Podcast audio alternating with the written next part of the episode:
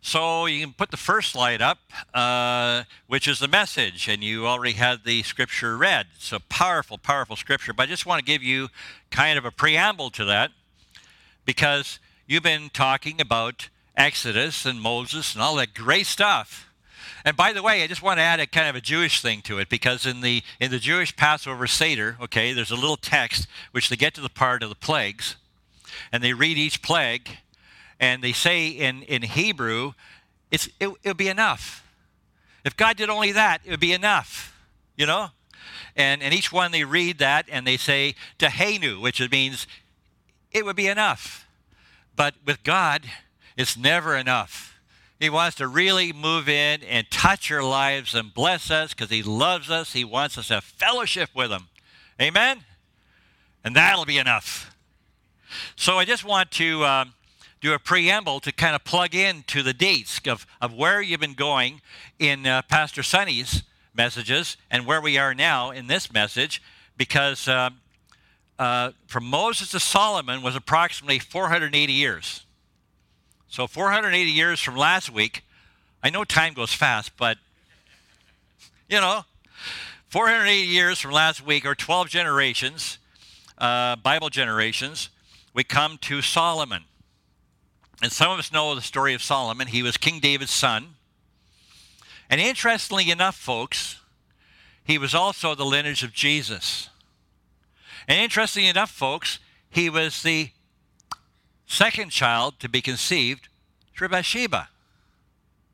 I want you to know this morning that the very worst that's happened in your life, even though Satan will just kind of eat your bacon with that stuff, I want you to know it's under the blood of Jesus if you put it there and if you repented for it and continually god will use that all that bad stuff that has happened in history in your life for his good.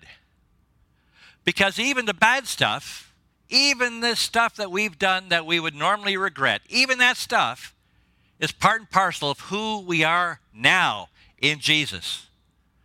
It's not just that god can use as a testimony it's that God uses it to make us the person He has determined we should be the calling and the person and the presence of Jesus.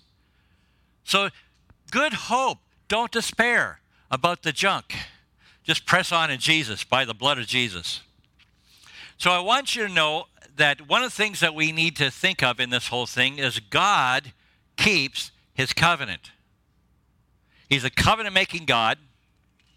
One morning, many years ago, when I was shaving, God's got a sense of humor with me. Shaving and showering are the pla- holy places. I don't know, not really, but God talks to me there a lot.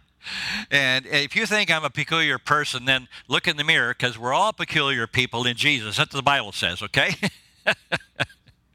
and so I know that's only good for guys because they shave in the mirror, right? So God can only talk to guys? No, no, no. Anyway, I was shaving in the mirror, and, and I've been laboring for a couple of days over, Lord, I want more faith. I want more faith, and thinking about the faith of a mustard seed. And uh, uh, the Lord had spoken to me when I was praying about that, that the faith of mustard seed is not about the size of the seed, but the genetic structure of the seed. Mustard seeds don't make apple trees okay? And so what God places in our life in faith, it has the genetic structure, if you will, to reproduce after his kind. Isn't that neat? So when Jesus talked about the faith of a mustard seed, he was talking about the fact that in the mustard seed is a new mustard plant, mustard bush. Okay, they're not a tree, but they're a big bush okay? And so in the, the, apple seed, there is an apple tree with a whole bunch of new apples. And, and I've blown away one day when I cut open a pumpkin and I looked in the pumpkin and there were hundreds and hundreds of seeds that came from one seed. And the Lord, the Lord kind of laughed in my heart and he said, you're not even counting properly because there's also hundreds of pumpkins that came from that one seed. you know, his economy is fantastic. We can't outgive God and we can't outguess God. Okay? So I was shaving and I've been laboring over this, and the Holy Spirit spoke to me. Jesus spoke to me. He said, Ken, faith is a no brainer. I know, Lord, it's the heart. And he said, No, no, no, you're not listening. he says that to me a lot. Hallelujah. Anyway, uh, And he repeated himself. He doesn't do that very often, except when he's trying to get through to us. And he said, Faith is a no brainer because you're here, you're shaving, and I hold all of the atoms in the universe together. Scientists say they want to fly apart. Hey, I hold them together with the integrity of my word and my covenant. He said, The minute I am not true, the minute I am unfaithful, you don't exist. Think about it, folks. It's easy to believe in a God who never, ever, ever changes his mind, same yesterday, today, and forever, and he keeps covenant. He doesn't change. He is faithful to us and faithful to his word. Totally. Hey, you're all here this morning. I guess he kept his word this morning when he got up. Amen? So, you know, it's, it's, it's easy to believe in a God that is faithful, that keeps covenant. So, when we're going through this message, God willing, He will place on our hearts that He is a covenant keeper. And the beauty of that is He made many covenants in the former covenant. And uh, it wasn't just one covenant, by the way, it wasn't just the old covenant. He made a covenant with Adam, He made a covenant with Noah, He made a covenant with David, you know, He made a covenant with Solomon, which we'll find out this, more this morning. And, and, uh, but He finally, because every one of those guys broke it. But God kept His part. And finally, in Jesus Christ, he made a covenant with a man that cannot be broken. You can't break it. It's made with Jesus. You can only enter into it or not. Amen? So he made a covenant with Jesus that cannot be broken, and we enter in by the blood of Jesus through repentance and through his grace and by faith. That's amazing. And he will never break it. And we don't have to keep it, we just have to follow him with great joy. And he will keep it in us. He's faithful. So the uh, later on, also, which we're not going to go into this morning for sake of time. I know you want to get out for lunch after and maybe something in the afternoon. but uh, later on in, in this timeline, Solomon built the temple that David wasn't allowed to build. David was the architect, and Solomon actually built it. And when he built it, he dedicated it to God. And we don't have time to read that scripture, but kind of Ken Hollington paraphrase. He said, God, this is your temple which you gave a vision to David, my father, and it's now built, and now we ask you to show up. And God did. We have in Scripture that God showed up so much and so thoroughly, the whole temple, think about the Jewish temple, Solomon's temple, the whole temple was filled with a smoke and a fog, and even the priests had to leave wonder what would happen this morning, Pastor Sonny, if Jesus showed up like that. Amen. But we are privileged to see him by faith, as, as Jesus said to Thomas. And Jesus did show up to Thomas, so he's faithful to help us through. So, Solomon's temple. Solomon's temple. Solomon initially got into that place because he asked for wisdom. Wisdom wisdom. We need wisdom. But as we are going to find out, we need to also be careful what kind of wisdom. Okay? Now, a couple of things from the scripture which Sonny read this morning. You know, um, first of all, in, uh, in verse 9, uh, Solomon calls the Jewish people uh, the numerous as the dust of the earth. Now, we can read a lot into that he might have been saying that there are a lot of people, but at that time there were not a lot of people like there are today of Jewish people and Christians around the world.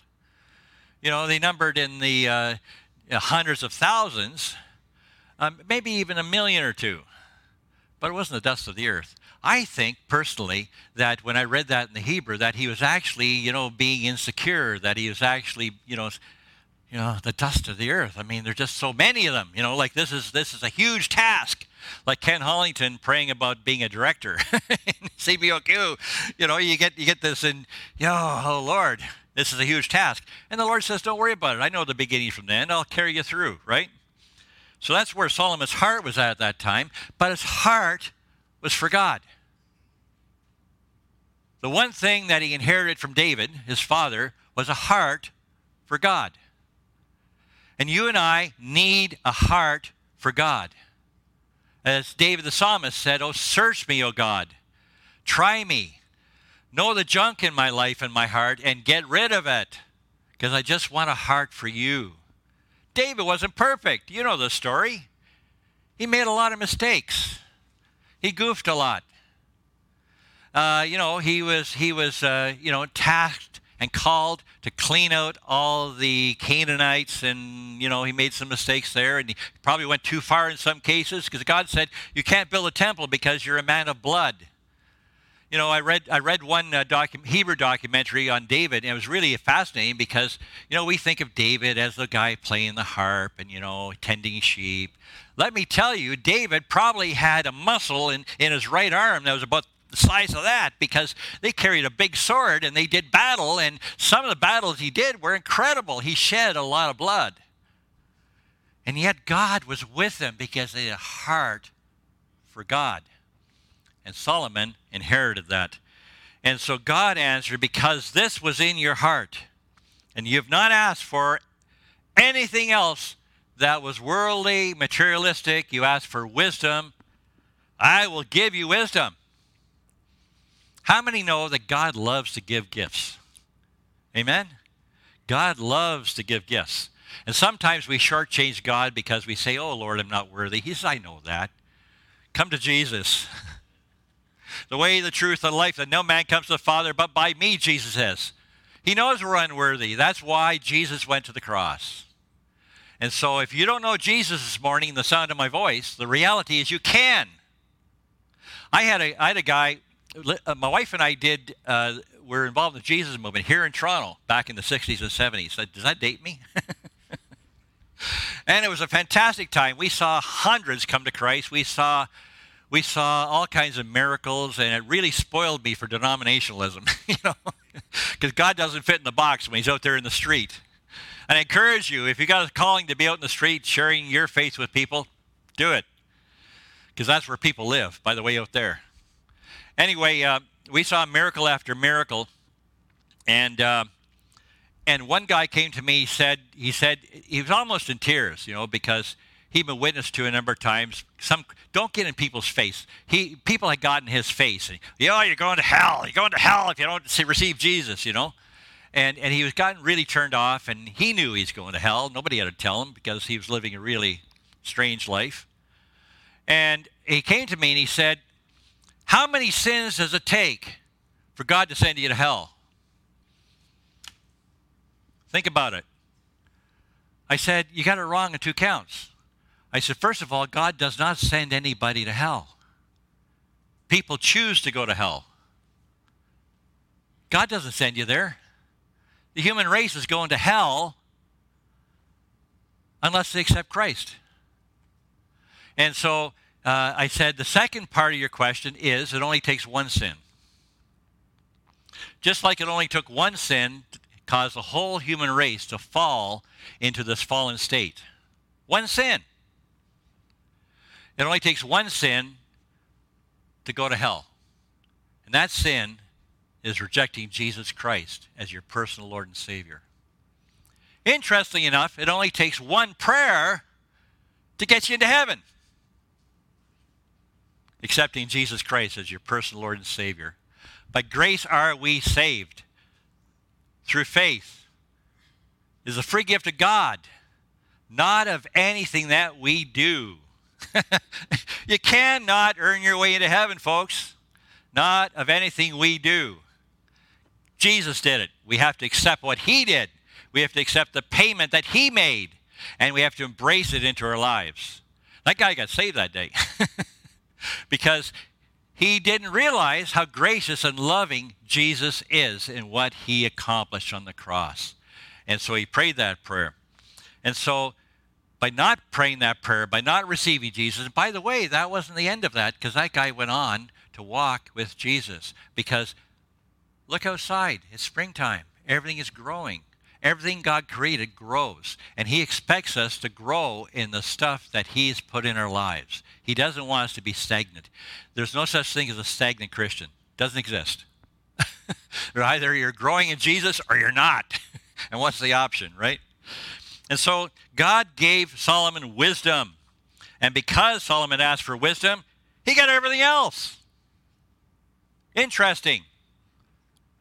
Interesting. When we abide in God's wisdom, we abide in Christ, God then is able, because we're available to Him, we have a heart for Him, to do neat things in our lives. If He wants us rich, He'll do it. Because Solomon wasn't concerned about being rich. He wasn't a prosperity gospel person. He wasn't. He was a God centered, God hearted person. He wanted wisdom, period, so he could do the job that God had given him. And, and you know, so he got all of that stuff. But and I done, I've done a study on Solomon, a, a secular study, and it's really interesting. Some of the stuff he did. He developed silver mines well south of Jerusalem. I think it's about 20, 30 miles, don't quote me on it, but 20, 30 miles south of Jerusalem, silver mines that were second to none in the world at that time. He was trading with Egypt, and he was the main trader with Egypt. You know, it was ama- he did amazing things. Amazing, amazing things. He built that temple. It was huge. It was wonderful, incredible. And God was pleased to dwell in it because it was a pattern of God's making, and the pattern was not bricks and mortar or architectural drawings. The pattern was God's heart was in it. Amen? And so let the pattern of this building, of this place, of this fellowship, even as you go out, let the pattern be God's heart in you and in this body. Amen. So moving on, hallelujah. Bible says wisdom is the main thing. Get wisdom, and with all you're getting, get understanding. Proverbs 4 7. There are only two ways to walk in this life. There aren't options in this. Walk wisely or unwisely. If you get up in the middle of the night in a strange house and all the lights are off and it's totally dark, that's unwise. There are consequences and there is pain.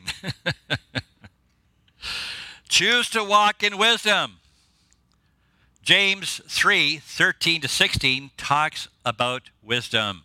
But we need to have this message before we have the message of the wisdom of God. Is that? Yep. Okay. Thank you, Jesus. Thank you, Lord, for all the people up there. I'm not talking about in heaven either. I got uh, one little tidbit here. You know, I see in the body of Christ, a lot of Christians have received Jesus and they're going, you know, they know they're going to heaven. My fire insurance paid up. I'm going to go to heaven, right? God's purpose after you get saved and born again and filled with the Spirit is to get heaven in me and heaven in you. Because Jesus said, the kingdom of God is within you. Amen? Okay. So James 3, 13 to 16. Who is wise and understanding among you? By his good conduct, let him show his works in the meekness of wisdom. Now, to pause for a second, there's a big debate about, uh, you know, between grace and works, okay? The debate is, ends in Jesus. Because he wants us to have works, but he doesn't want us to have works with our own hands. He wants us to have works with his hands in our lives. So works need to be an expression, an expression of our life in Christ. Okay? Not not well, I'm trying to do these good things for you, Jesus. Don't you recognize that? It's like doing the dishes and saying, honey, you shouldn't criticize me because I did the dishes. no, no, no, no. You do the dishes because you want to do the dishes because it's in you to do that, okay? And so the good works that we have are expression of his life within us. But verse 14 says, But if you have bitter jealousy and selfish ambition in your hearts, do not boast and be false to the truth. Truth is not a concept. I believe in the Bible, truth, if you look up in the Hebrew, is talking about Jesus. Jesus says, I am. Remember that word I am? You're taking Exodus. You know the beginning of that whole message series. Moses said, Who are you? he said, I am. Jesus, when they came to arrest him in the garden, Jesus said, Who are you looking for? Oh, Jesus of Nazareth. Jesus says, I am. The same Hebrew word, and they all fell over. And then they proceeded to dust themselves off and get up and arrested him. I would have run the other direction, man. He's the I am. and so You know, Jesus says, I am the way, the truth, and the life. No man comes to the Father but through me. And I don't care what all the religions of the world say. That settles it for me. Because if that's true, that Jesus is the way, the truth, and the life, and no man comes to the Father through me, then all the other ones have to step aside. And if that's not true, what are we doing here? It's the Word of God. It's God breathed. Jesus said it. Now, truth is not a concept in the mind of God, truth is a person. His name in the Hebrew is Yeshua HaMashiach, Jesus Christ, our Lord and Savior. Truth is a person. So if we're looking for truth, we're looking for Jesus. Okay? And so he says you're false to the truth if you have jealousy, ambition, selfish ambition in your hearts. It's good to have ambition, but not selfish ambition. Uh, 15 says, This is not the wisdom that comes down from above, down from God, but is earthly, unspiritual, demonic. For where there's jealousy and selfish ambition exists, there will be disorder in every vile practice. Characteristics of this wisdom. Verse 14 bitter jealousy is pride. Jealousy comes from pride. Whenever a husband gets jealous over his wife, think about it. It's pride. It's pride that he's the one and nobody else can be. Wait a minute. I belong to God. She belongs to God. Why would I be jealous? Do I trust God? Do I trust her? You know? So think about that mechanism. And strife in your hearts. That's hardness of heart. That's what it leads to when we have strife in our hearts. Our heart eventually gets hardened. And we talk about the pastor. We talk about the elders and the deacons. We talk about what's not right in the church. Well, you know, there are things that are not right in the church, right? He's not going to say amen. Listen, I, I've been around long enough to know there's one or two things wrong with the body of Christ. Not this church. This church is perfect. I really, by the way, just just side note, I love coming here. I love to see all you all. I know a lot of you. I think this is one of the most loving churches I've ever been at. I'm, I'm not I'm not patting you in the back. I just that's my heart. But the reality is, there are things because we're people. We get two or three together. Jesus said, "If you get two or three together in my name, there I'm in the midst of us." You know why He has to be in the midst of us? Because you get two or three human beings together, they're not going to always agree, and He needs to settle it. Okay. So the reality is that strife brings confusion. Strife brings hardness of heart. And we don't need our hearts hardened. We need our hearts softened towards God. And if our hearts are softened towards God, to be softened towards one another. And yeah, people will do us wrong. But Jesus has our back if we have a heart for Him. It works. If we have time, I tell you how I know. I got lots of testimony, lots of t-shirts. So the thing of it is, even in our even in our struggles, if we do it Jesus way, Jesus will be glorified and will benefit. And we're lying against the truth. Lying against the truth, that's the father of lies. Who are we submitting to if we lie against the truth? If we take that kind of wisdom in our minds and our hearts, we're taking the father of lies, Satan, as our cohort. 15, it says that's earthly, that is of the world system. Uh, and it's sensual. That's of the carnal soul. Sensual is not just sexual, it's also, ah, I want to do my own thing. I did it my way. Some people sing songs about that. It's devilish, James says. James had a lot of wisdom and a lot of knowledge of God. He says it's devilish. In other words, the devil eats your bacon sometimes because you're, you're thinking thoughts that are wisdom from below, and it brings confusion. And Mark 16, 14 says, Afterwards, he, Jesus, appeared to the eleven themselves as they were reclining at table. They, when you have lunch later, uh, if you're going to be really scriptural, you have to get rid of the chairs. and he rebuked them. He rebuked them. These are the disciples that he'd been training for three and a half years. He's now risen, and the resurrected Jesus rebuked them.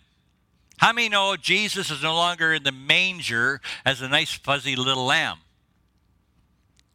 Right? Read Revelations 2 and 3. And uh, he rebuked them for their unbelief and the hardness of heart. There it is. They were, they had plugged into the world thing. You know, I don't know how he can be resurrected, even though he told us 1,500 times. because they had not believed those who saw him after he had risen.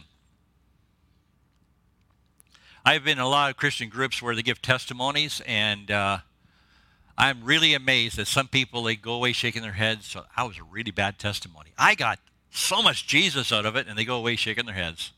You know, they didn't believe the ones who saw Jesus risen. That's why Jesus rebuked them and exhorted them. We have to believe what God shows us, and I'm hoping and praying that it's the Holy Spirit that's showing you things this morning, not just His messenger. Sources of wisdom, Genesis 3 1 8. We have to read this. I know you know the story, but there's some stuff in here that will show you what happened and how the devil works in wisdom. You know, the devil does not show up and say, Hey, here I am. I'm the devil. Look out. He's very subtle. He goes about like a roaring lion, seeking, devil seeks, seeking who he can devour. Okay? So we need to have God's wisdom to avoid that pretend lion. Okay, so the scripture here is Genesis 3, verses 1 to 8. Now the serpent was more crafty than any other beast of the field that the Lord God had made. He said to the woman, Did God actually say, got to pause there because the reality is there's a lot of Christians and a lot of pastors nowadays, reading the Word of God, they say, Did God actually say? I believe the Word of God is God breathed.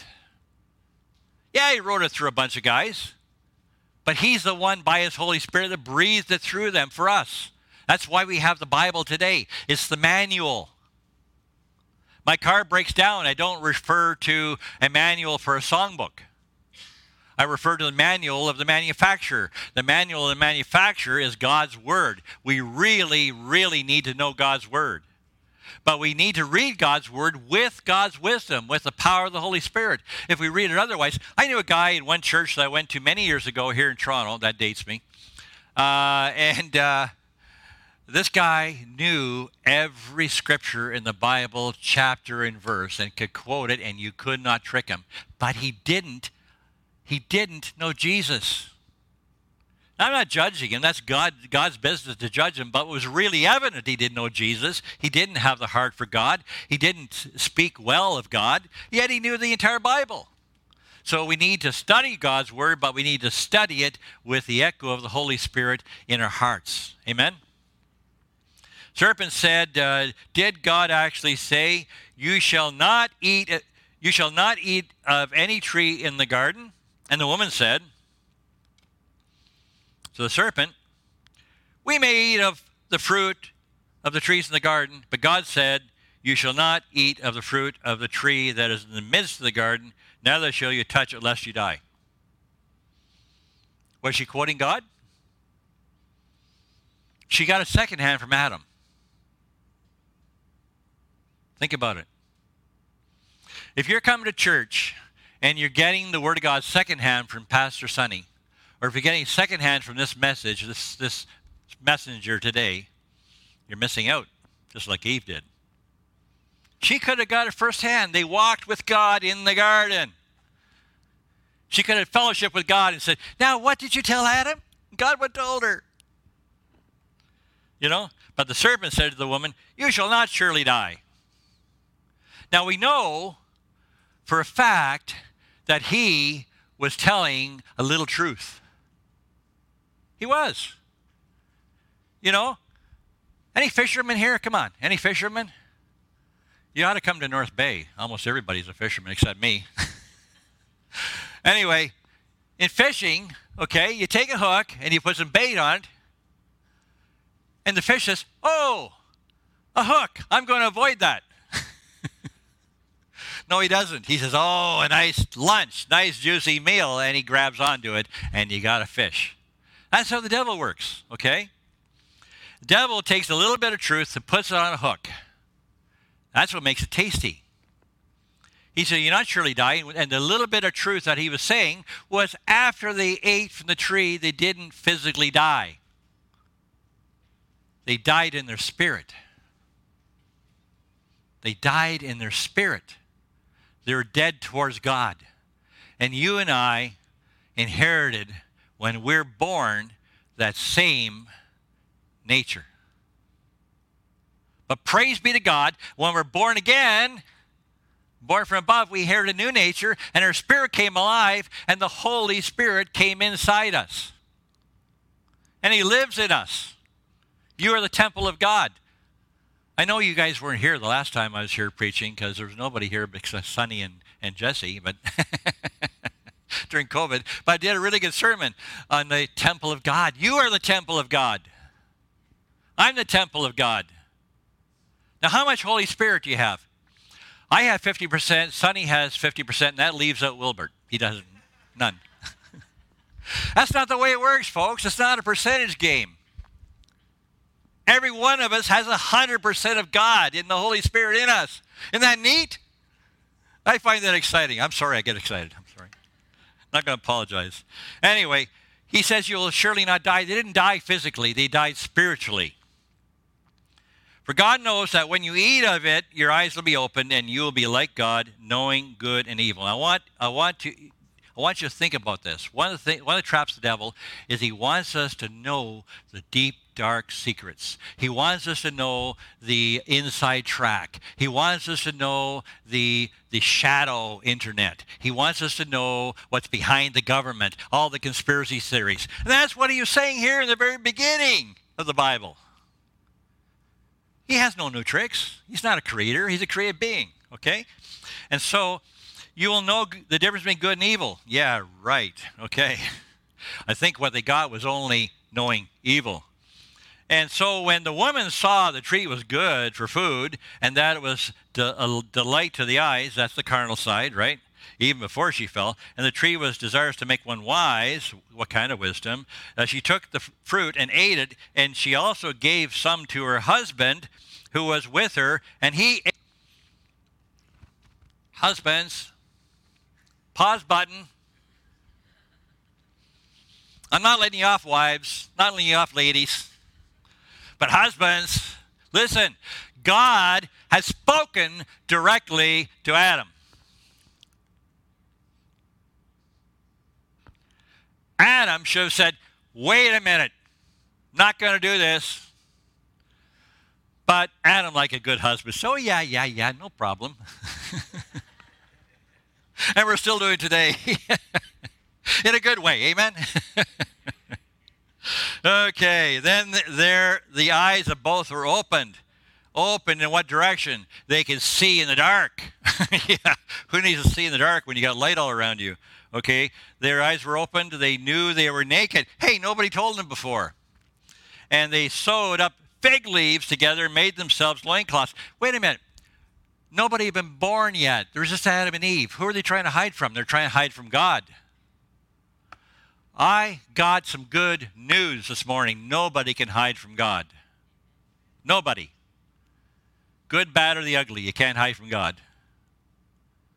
And there's none good except in Christ. And the fact is that God is searching if you don't know Jesus yet, God is, is searching you out. God is chasing you down. God wants you born again more than your friends do. I got a little, you know, I'm really amazed at how God is patient, okay? Just a couple of, about a week and a half ago, we celebrated a thing called uh, Shavuot in the Hebrew calendar. Shavuot is a celebration in the Hebrew calendar of giving the law, okay? At the, at, you, you, you talked about it, right? God, Moses came down off the mountain and said, here's the law.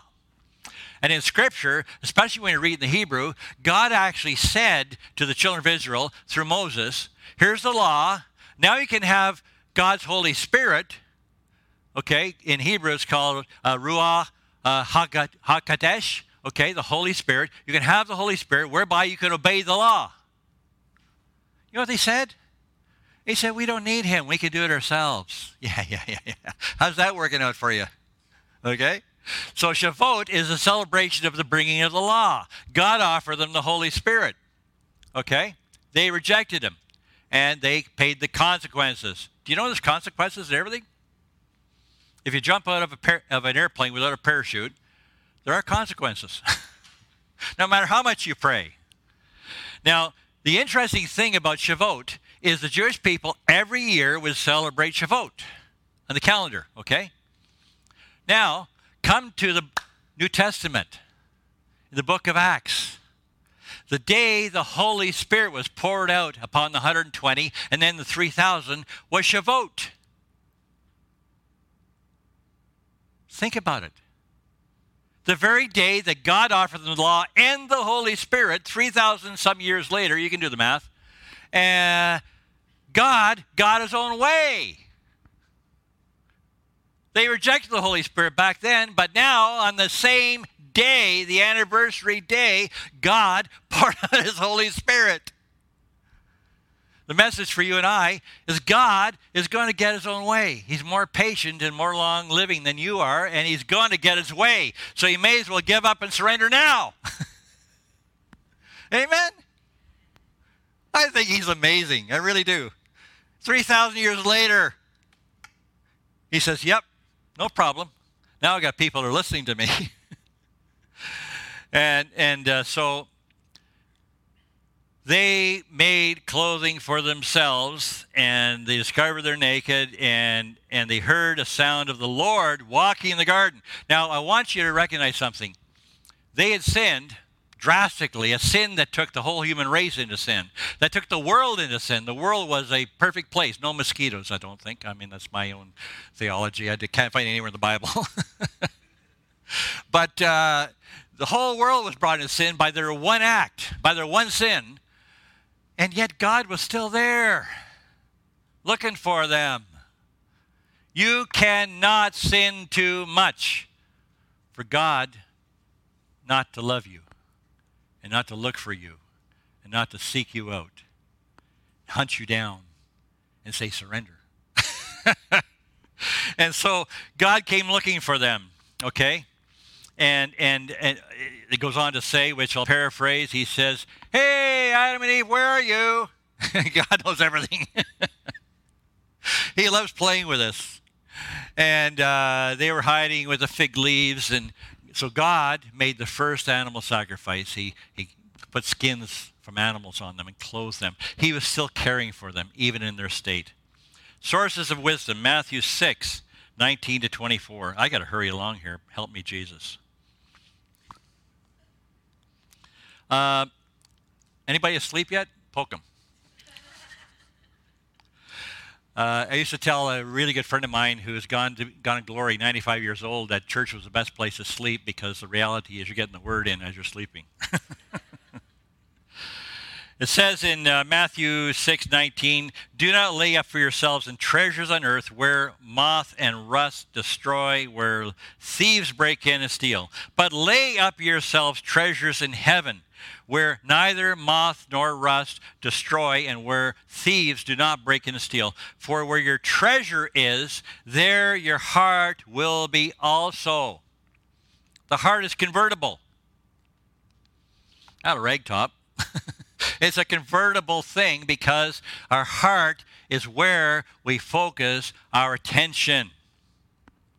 If you're married and you listen to your wife, uh, let's see, I've been married for 56 and a half years, and I'm still learning that. if you're married and you listen to your wife, it has major plus benefits because you're putting your heart into her in the marriage. I got all the guys chuckling and all the wives going like this. anyway, the, the, you know, Jesus says, Where your treasure is, there is your heart also. The eye is the lamp of the body. So if your eye is unhealthy, your whole body will be full if your eye is healthy, sorry, your whole body will be full of light. But when your eye is bad, your whole body will be full of darkness. If then the light in you is darkness, how great is that darkness? No one, no one, no one here, no one out there, no one down in Skid Row or Drug Row. I have discovered firsthand no one can serve two masters. For either he will hate the one and love the other, or he will de- be devoted to the one and despise the other. You cannot serve God and money too. Now, this is not just about money because it says mammon, but it's a really good scripture for tithing. You know, so on, on behalf of Sonny and the deacons, you know, you really should tithe. But that's not where I'm coming from. Okay. I just thought I'd give an advertisement. okay. So where your heart is, there is your treasure also. So this diagram, can we go back to that diagram of the, the three circles, the three spheres with the heart on it? Yeah, there it is. Body, soul, and spirit. Just to have a pause here for a second. Adam and Eve, when they died, they died spiritually. That weight area didn't exist any longer. It was like a little kernel, a little shriveled up thing, you know? And, and, and we all inherited the same nature, soul and body. And when we got born again, our spirit came alive, the Holy Spirit came into us. But the problem is that many of us are still living in the soul. What God wants is He wants the Holy Spirit to be released into our soul and our body. Okay? That's what Jesus is talking about here. So the wisdom of God will work that into you because you'll hear from God through the wisdom of God. Sources of wisdom. Next slide. James says man's natural human wisdom, which comes from the soul, okay? Even when you're born again Christian, man's natural wisdom will get you in trouble. Man's natural wisdom is earthly and demonic. Man's wisdom is limited to what earthly man can conceive and understand apart from God. Because man's wisdom is limited to this realm. I don't know about you, but I want God's wisdom because it's not limited. Many years ago, I began praying for God's wisdom, and I got it as a gift. But I continue to pray for God's wisdom because we have to grow in every good gift that God gives us. If we're not growing in those gifts, then what we're doing is we're resorting to the old, which is natural wisdom. Sources of wisdom. Next slide, internet. Be careful from what source you acquire your wisdom. Amen? I could do three sermons in this one, or 15. Okay, but I'm not going to. Be at peace. Be careful what source you acquire wisdom. Be careful from what source you get your information. For example, InfoWars, Alex Jones, and QAnon. And I think I've said enough about that because some of you know what I'm talking about. The problem with the information from this world, the data from this world, is it's earthly carnal, and devilish. And way back, you know, Trump era, and the first election with Trump, and and and then then the uh, COVID and the pandemic, and and this, that, and the other. You know, like I was getting email after email, and people don't send me very many of those emails anymore because they know I'm going to research them. and so I research these things, go back to the source, and find out the sources are totally, totally nuts. I like this next slide. And you know this guy? A lot of truth in that movie, right? A lot of wisdom. Do we have do we have to become as babes to get the wisdom of God? Well, you kind of showed that in that movie, right? And he says, and just like that, everybody at Facebook stopped being infection disease experts and became international relations experts. Ukraine, the war in Ukraine. You know, people are getting all kinds of earthly wisdom about Ukraine. Go to God, find out. Internet and media, deep fake. Uh, deep fake is like uh, they can take my video, don't do it. Jesus' name, don't do it. They can take my video and they can put it out there, and with with uh, with video manipulation, they make me say whatever they want me to say. The technology's got that good now. It's amazing. It takes a computer a little bit bigger than Jesse, so we, we, can, we can just relax. but they can do it. And they've done it to some politicians, okay? So what, what can you trust? Matter of fact, I've had, I've had Christians come to me and say, oh, CBC, CTV, CNN, you can't trust them. I say, amen. But I'm not going to throw the baby out with the bathwater. If CTV is telling me we're going to have a really bad storm in an area, I'm going to say, oh, you can't trust them. you know, You need God's wisdom to discern what is real and what is false, what is phony and what is true. If God's wisdom to center your heart, you can, you know, sometimes you don't, sometimes with some of those emails, I don't need to do a lot of research. I have a delete button. that does my research for me. Amen?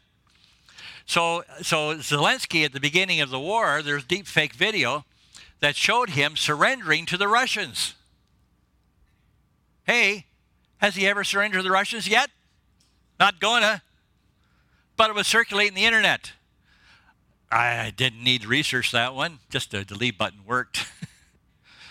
Alex Jones. Okay, this guy, this guy, Alex Jones was one of the guys that President Trump, former President Trump, before he got elected and during his tenancy in the White House, he listened to Alex Jones a lot. I saw a documentary where Alex Jones would come off and say something, da da da da da, and a week later, President Trump at the time would say da da da da da, word for word.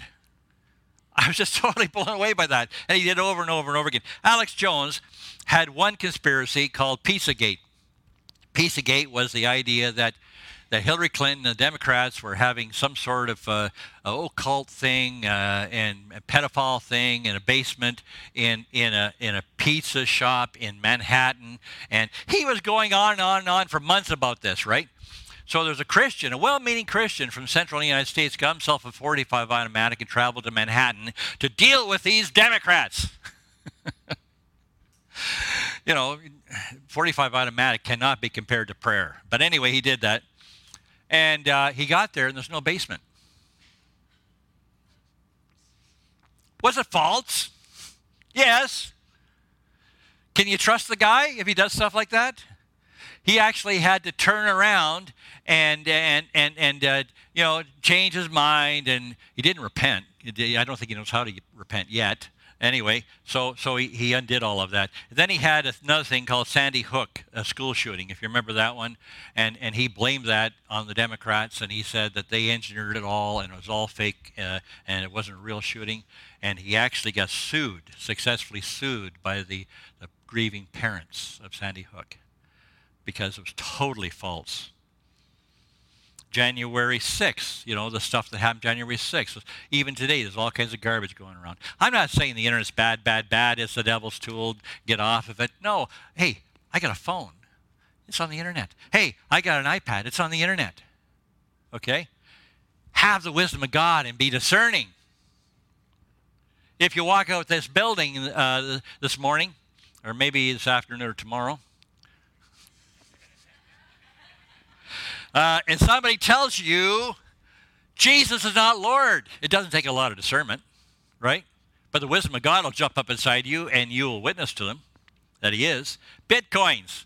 Okay, we have a guy running for the uh, leadership of the uh, federal PC party that's really into Bitcoins, and he was toting Bitcoins, and all of a sudden, Bitcoins fell in one day 80%. Now they come up a little bit, so it's only about 40%. But the fact is, that wasn't true. If you don't know what Bitcoins is, don't worry about it. Praise God, just use dollars. Our prime minister likes dollars. I'm not going to go there. And then recently, the, there was a tornado, tornado weather warning in the central and eastern states, the southern states, and and the internet, some of these guys like Alex Jones blamed that on Biden. He said that Biden had figured out how to control the weather. Deliver us, Lord. There's lots of confusion. Now, what is your source of wisdom? Think about it for a second. It's all about the source. If you take a 12 volt battery and plug it into that socket there in the center, yeah, we got the picture. The socket in the center, you'll blow the battery. The battery's 12 volts, the socket is 120 volts. Not compatible. If you take your precious iPhone, I'm sorry I said that, uh, and, and plug it into that socket, you blow that because that's, that's not 120 volts. So the source, even in music today, all music, all creativity, okay? I'm very, very creative. And I discovered many years ago, I, I like, I like drawing, I, I have a bunch, bunch of paintings. If you go to Jesse's house, you'll see a painting in the wall, which every time I come here, I want to bring my brushes and correct it. But anyway. but I do that kind of thing, and I discovered many years ago, God told me in His wisdom, He told me, He said, all creativity is spiritual at its source music, art, eh, worship. Spiritual at its source. If your worship leaders are not entering into the Holy of Holies by the blood of Jesus, then they're only being entertained by the congregation. And by the way, they were this morning entering into the Holy of Holies. I sensed it, you sensed it. If you didn't sense it, ask God, get His wisdom. So we have to be careful of the source of things. Wisdom, worldly wisdom, is calculating. Okay? Worldly wisdom is calculating circumstances with situational insights of the information of the world. Think about it. If the information, anybody that works on a computer knows if you put the wrong data in, you get the wrong answer out. Computers are still stupid. They're only as smart as the people who program them. Anybody goes to a grocery store and gets the wrong answer in terms of what they have to pay knows computers are stupid. Somebody programmed it there sometime the $100 instead of $10. so if you're getting bad data, which the world gives, sometimes accidentally, sometimes on purpose, you're going to get bad information and knowledge out. Okay? Godly wisdom is viewing and researching, and we should research. You get a strange email, research it. There's lots, lots. If you don't know how to research it, ask Jesse. He knows. There's some stuff I don't have time to research. I just send Jesse an email, and he gives me the answer in about about three minutes. You know, but you should view and research all things. And it, it, God's wisdom is viewing and researching circumstances from God's point of view. Would you like to have God's point of view at all times? You know, there's some people testified in 9 11 that God had told them not to go to work. They're alive today. I told that to somebody as kind of a testimony, and he said, Yeah, well, what about the other ones? I said, I don't know. There's lots of things I don't know, but I do know the one that does know. And that is sufficient. Okay? That's what God's wisdom is knowing God and enjoying His presence. Be careful how you walk. Ephesians 4 17 to 20 says, Now this I say and testify in the Lord that you must no longer walk as the Gentiles do. Now that's not putting down the Gentiles, folks. Paul was Jewish, but he was born again Jewish. He was completed Jewish. He was talking about the people that don't know God. Don't walk as the people that don't know God in the futility of their minds and the frustration of their lives. 18, they are darkened in their understanding, alienated from the life of God because of the ignorance that is in them due to their hardness of their heart. There it is again. Uh, they have become callous. You harden your heart too much, it becomes callous, just like a carpenter's hammer hand, right? And uh, giving themselves up to sensuality, not just sexual sensuality, but sensuality like I uh, want to do my own thing sensuality. Greedy to practice every kind of Im- impurity. But that is not the way you learn from Christ. Not the kind of things Jesus did. Jesus spent time. That's the investment. He spent time with the Father. He had the Father's wisdom. Now you can say, well, that was Jesus. Let me tell you, Jesus did not walk three feet off the ground with a halo. The Bible says in Philippians that he divested himself of all of his divinity, because that would have been cheating. He became man, totally man, and he relied on the gifts of God and on the Holy Spirit, okay? On the Holy Spirit to walk in the fullness of God. Reason being is he's the first fruits. He's the first human being to do that. He showed us the way that we can do it if we trust God. Amen? So if you're in doubt, ask Jesus. Ask God. Ask the Holy Spirit. He'll show you. So we learn of Jesus how to walk through this life in his wisdom. Ephesians 5 15 to 17 says, Now carefully, then, look carefully how you walk, not as unwise, but wise, God's wisdom, making the best of the time because the days are evil. Therefore, do not be foolish, but understand what the will of the Lord is. Walk in God's wisdom is God's will for you today. So either here or when you go home, say, God, give me your wisdom. It's a gift. It's a free gift. You'll discover that scripture really soon. Okay, it's a free gift. You have to cultivate it after, you have to grow it uh, through God reading God's word, but it's a gift.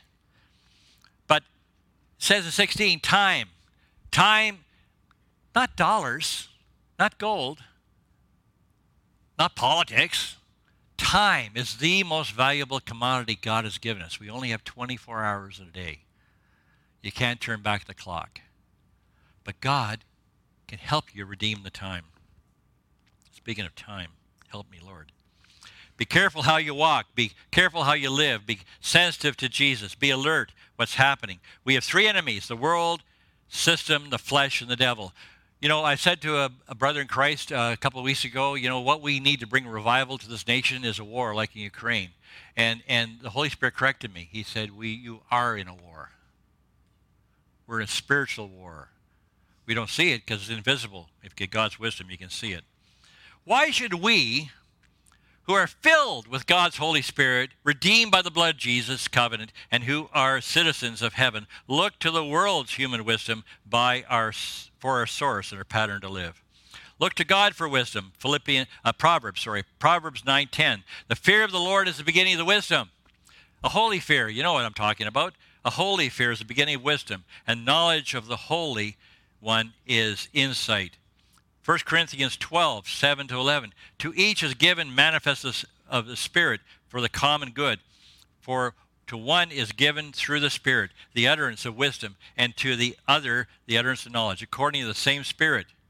So we can get we can get wisdom as a gift, as it says in 1 Corinthians 12. Let's move on. Sources of wisdom. When we choose to make our decision based on our own wisdom, we're trusting in ourselves. We're trusting in wisdom from below, the devil's wisdom.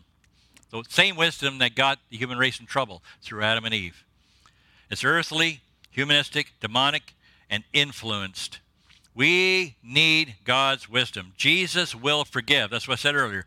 Jesus will forgive the wisest and best decision of our lifetime is to surrender to Jesus and receive Jesus as our personal Lord and Savior. Jesus will forgive us for all the bad choices if we turn them over to Him and repent. The world is in bad shape. We definitely require God's wisdom to navigate in the darkness of this world.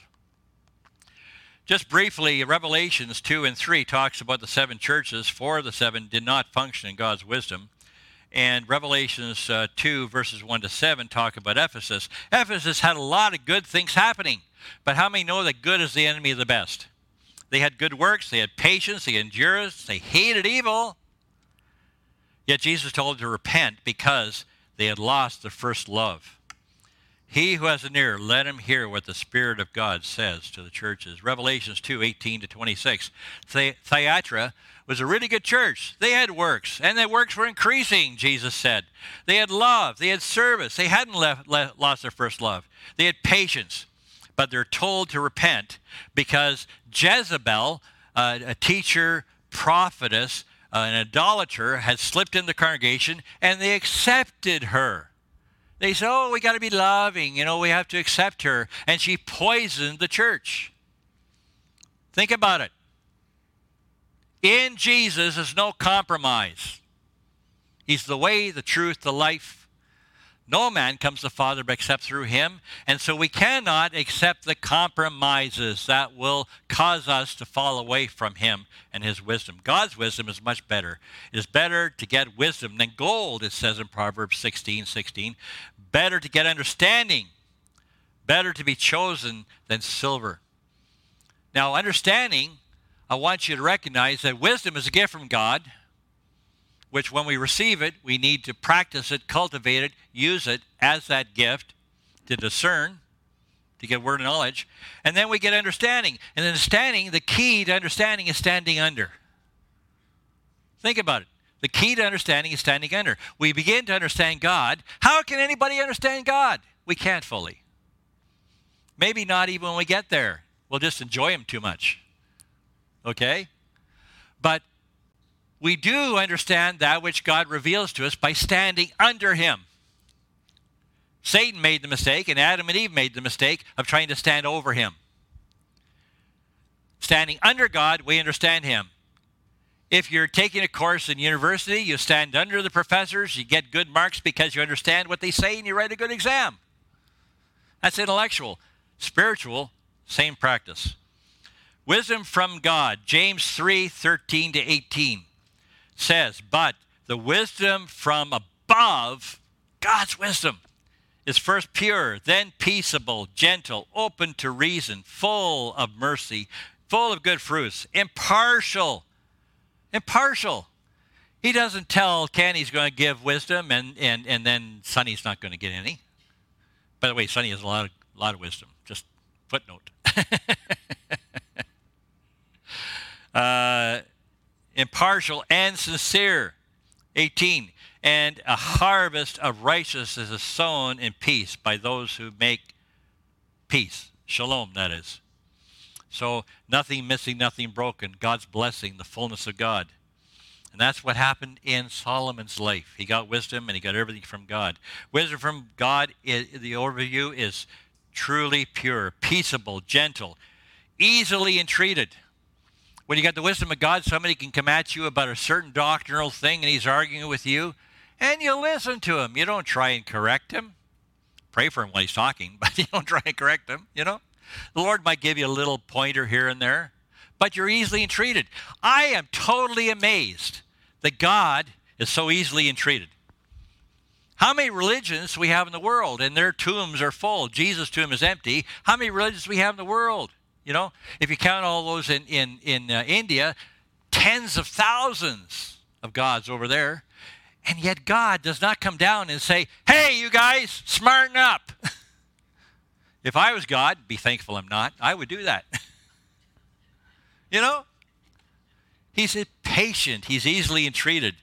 He doesn't have to prove anything. He's already given a son, full of mercy, good fruits, without partiality, without hypocrisy, and righteous. Righteous is rightly related to God and to others.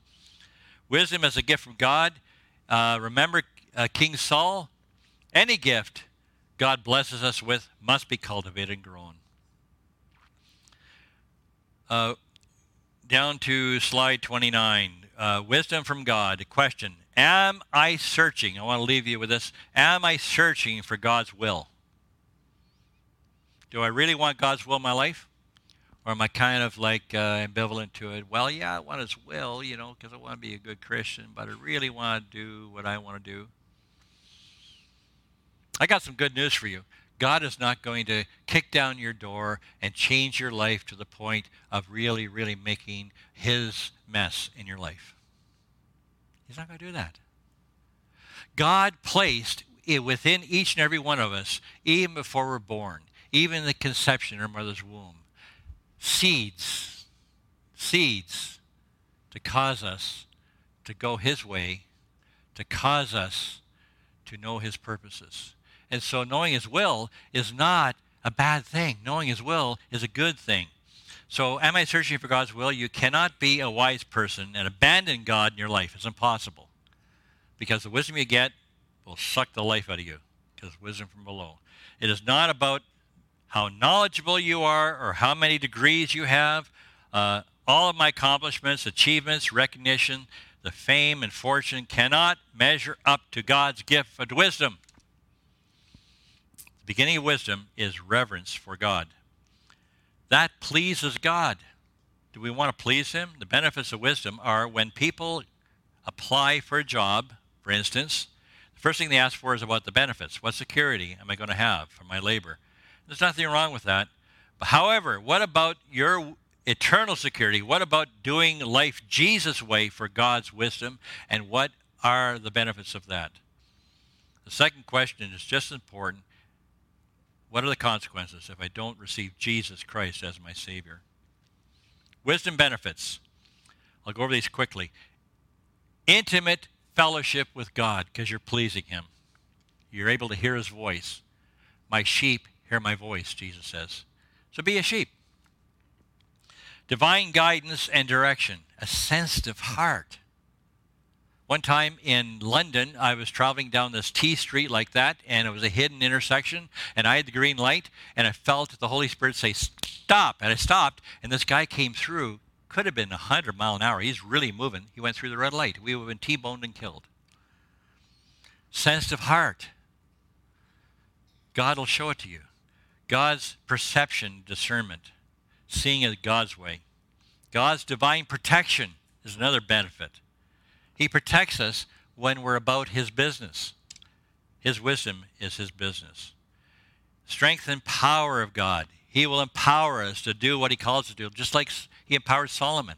Now, Solomon did not always cultivate the wisdom. We know that he got way too many wives, and he died early. He didn't die late, probably because of the wives. But anyway, I'm going to take the task for that one later. But you know, like he he should have, you know, it was God's plan from the beginning: one man, one woman. He didn't make Adam and Eve and Eve and Eve and Eve and Eve, right? He had God's word. Let's see, how does it work, God? Oh yeah, return to the manual. Okay. Strength and power of God, uh, provision of God. God will provide. He'll provide jobs. He'll provide opportunities. He'll provide understanding. He'll provide circumstances, whatever it takes. And we get a great retirement package. Amen? So, you know, if you're looking for a retirement package, accept Jesus. Wisdom benefits integrity, contentment, courage, confidence, and peace. God's peace is called shalom. It's not just peace, it's nothing missing, nothing broken, everything healthy, and God's provision and God's presence. That's what it means. And by the way, shalom is a word in, in the Hebrew, which is used many times in the Hebrew to for Jesus. Jesus and the Holy Spirit appear in the first two verses of Genesis. Isn't interesting? He's always there. And he's always here. I got to show this next slide. I have to show this next slide. Pilot Lounge. Yeah, okay, this gives you a lot of confidence. You see that? I found that on the internet, and it's hilarious. Pilot Lounge, and it's written below it in Braille. Yeah, I really want to fly the airline. Their pilots can't see. But the real joke is that it's part of the body of Christ. We're walking around, we can't really see as God sees us and as God sees other circumstances. We'll have spiritual growth uh, under the benefits of wisdom. God's presence and power is wonderful, marvelous approval in our lives. We all want to hear, Well done, thou good and faithful servant, when we die. How about when we live?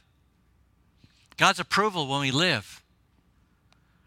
So, how do we acquire wisdom? I'm going to close with this because I know I've used up half of my time, right? uh, anyway, uh, James 1 5 and 6. This is how you get wisdom, folks. It's in the Bible. Want to know how to fix your car? Refer to the manufacturer's manual. James 1 5 and 6. But if any of you lack wisdom, come on. you know, God gave me the gift of wisdom. I'm getting more wisdom, but I still lack wisdom. Amen? If any of you lacks wisdom, let him ask God. That includes her, by the way. Praise God. Let him ask of God, who gives generously, liberally, hilariously to all with no reproach. He doesn't say, hey, you don't have any wisdom, I'm not going to give you any. You know? He gives it to you graciously. And it shall be given to him and her. But, I knew this was coming, but let him ask in faith. As we know from Hebrews 1 6, it's faith that pleases God. Did you want to please him? Let him ask in faith. Faith means I believe that when I ask, I'm going to get. Simple. Doubting nothing. For he who doubts is like a wave of the sea driven by the wind and tossed to and fro. So it's amazing how inf- much information we have in our world, in our lives, but how little information, how little wisdom we have. We need to be that answer for the world, the wisdom of God. And in the wisdom of God, we'll be able to share the real Jesus with people that are crying and hungry for God. Okay? So we need to know God in the fullness of who He is. Uh, yeah, the world is in bad shape, lots of darkness, but the reality is Isaiah 41:10, Fear not, for I am with you. Be not dismayed, for I am your God. There's the I am. I am your God, he says. I will strengthen you. I will help you. I will uphold you with my righteous right hand. John 16, 33, one of my favorite verses. Jesus says, I have said these things unto you that in me you might have peace. Shalom. But in the world, you'll have tribulation. But take heart, be of good cheer, for I have conquered and overcome the world. So you want to be in the world? Mm, yeah, tribulation. And even as Christians, we'll get some tribulation. That's not talking about end times. We got enough of that now. Okay? So what we need is we need God's presence, God's wisdom. Last slide, wisdom of God is Jesus. Our Messiah is our wisdom. He is our shalom. He is our light. Shalom.